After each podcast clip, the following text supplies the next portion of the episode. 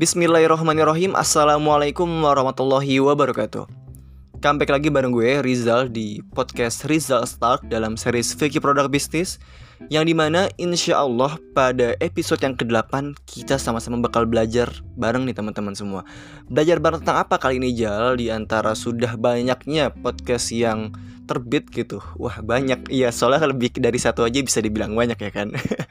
Nah jadi pada episode yang ke-8 Kita sama-sama bakal meninjau gitu Bagaimana pay letter itu yang ya entah pay letter itu dalam bentuk barang ataupun jasa ya teman-teman. Barang tuh kayak misalnya kita beli barang ataupun jasa kayak misalnya travel ataupun apa pun itu yang berbentuk jasa. Itu gimana sih kalau misalnya ditinjau dari segi fikihnya? Oke. Biar mempersingkat dan memperpadat waktu gitu kan. Kita sama-sama bakal nih kita sama-sama bakal kita sama-sama bakal bahas. Maksudnya seperti itu. Nah jadi gitu teman-teman semua. Pertama pay letter itu adalah metode pembayaran gitu. Ingat ya teman-teman semua. Pay letter itu metode pembayaran. Udah udah tahu kan? Dengan menggunakan dana talangan. Dana talangan dari perusahaan aplikasi terkait.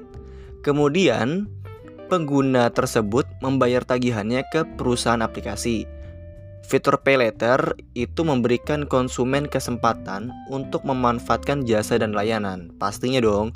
Sementara mereka membayar itu di akhir sesuai batas waktu yang telah diberikan. Dan yang kedua nih teman-teman, prinsip dasarnya Pay Later ini adalah fitur ataupun produk gitu ya yang netral dan bermanfaat bagi pengguna pada khususnya. Misalnya, pengguna yang ingin membeli barang ataupun melakukan perjalanan, tetapi nggak punya uang tunai gitu, nggak punya uang cash. Dengan menggunakan fitur ini, sehingga transaksinya bisa dilakukan secara online, apabila kebutuhan tersebut adalah kebaikan, maka kehadiran fitur ini itu memudahkan orang untuk menunaikan kebaikan. Seperti itu teman-teman semua.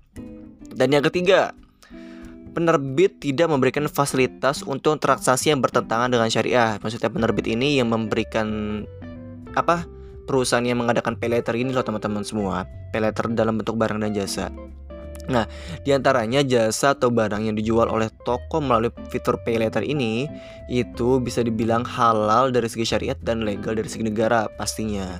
Nah, begitu pula tidak mendorong konsumerisme dengan cara antara lain menetapkan pagu maksimal pembelanjaan, dan penggunaan fitur juga memiliki kemampuan finansial untuk melunasi pada waktunya. Jadi ya ada ininya, ada semacam kayak bisa dibilang apa ya?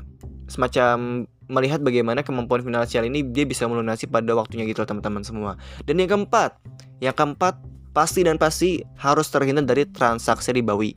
Yang di mana transaksi terlarang lainnya oleh karena itu, penerbit pay letter tidak menjadi kreditor yang mendapatkan keuntungan berupa bunga atas pinjaman kepada penggunanya. Di antaranya, misalnya dengan mengubah fungsi penerbit aplikasi dari kreditor menjadi penjual barang atau jasa. Singkatnya, keuntungan perusahaan adalah fee. Apa maksudnya? Ya, keuntungan gitu, jasa atau margin jual beli dengan eh dengan jadi maksudnya dan bukan bunga atas pinjaman gitu bisa dibilang core gitu teman-teman semua.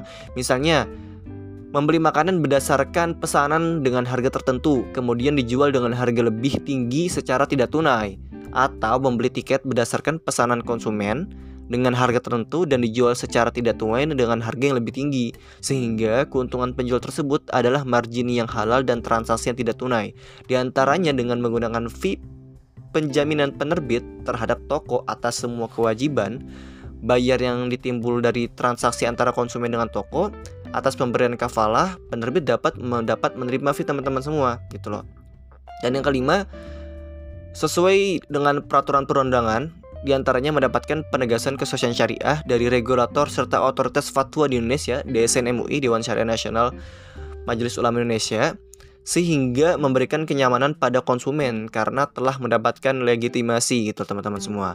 Dan rambu-rambu dan kesimpulan tersebut didasarkan pada landasan dan dalil.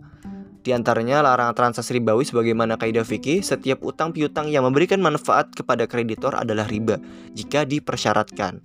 Begitu pula bolehnya fee penjaminan penerbit aplikasi sesuai dengan pendapat Mustafa Al-Hamsyari bahwa penjaminan dengan imbalan atas jasa kewibawaan atau didasarkan pada jualah yang dibolehkan dalam mazhab Syafi'i.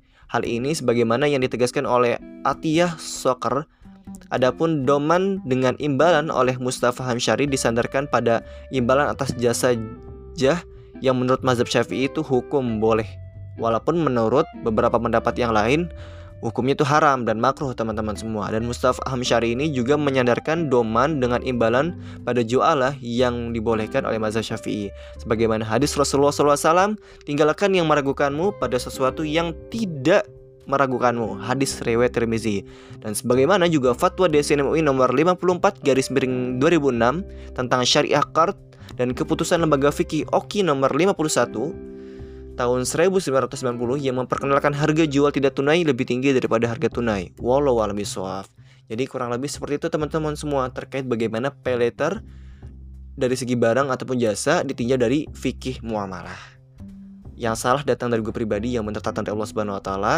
Gue juga sama, masih sama-sama belajar. Yuk, mari kita coba banyak perbaca lagi, perbanyak belajar lagi. Kurang lebihnya mohon maaf. Wassalamualaikum warahmatullahi wabarakatuh.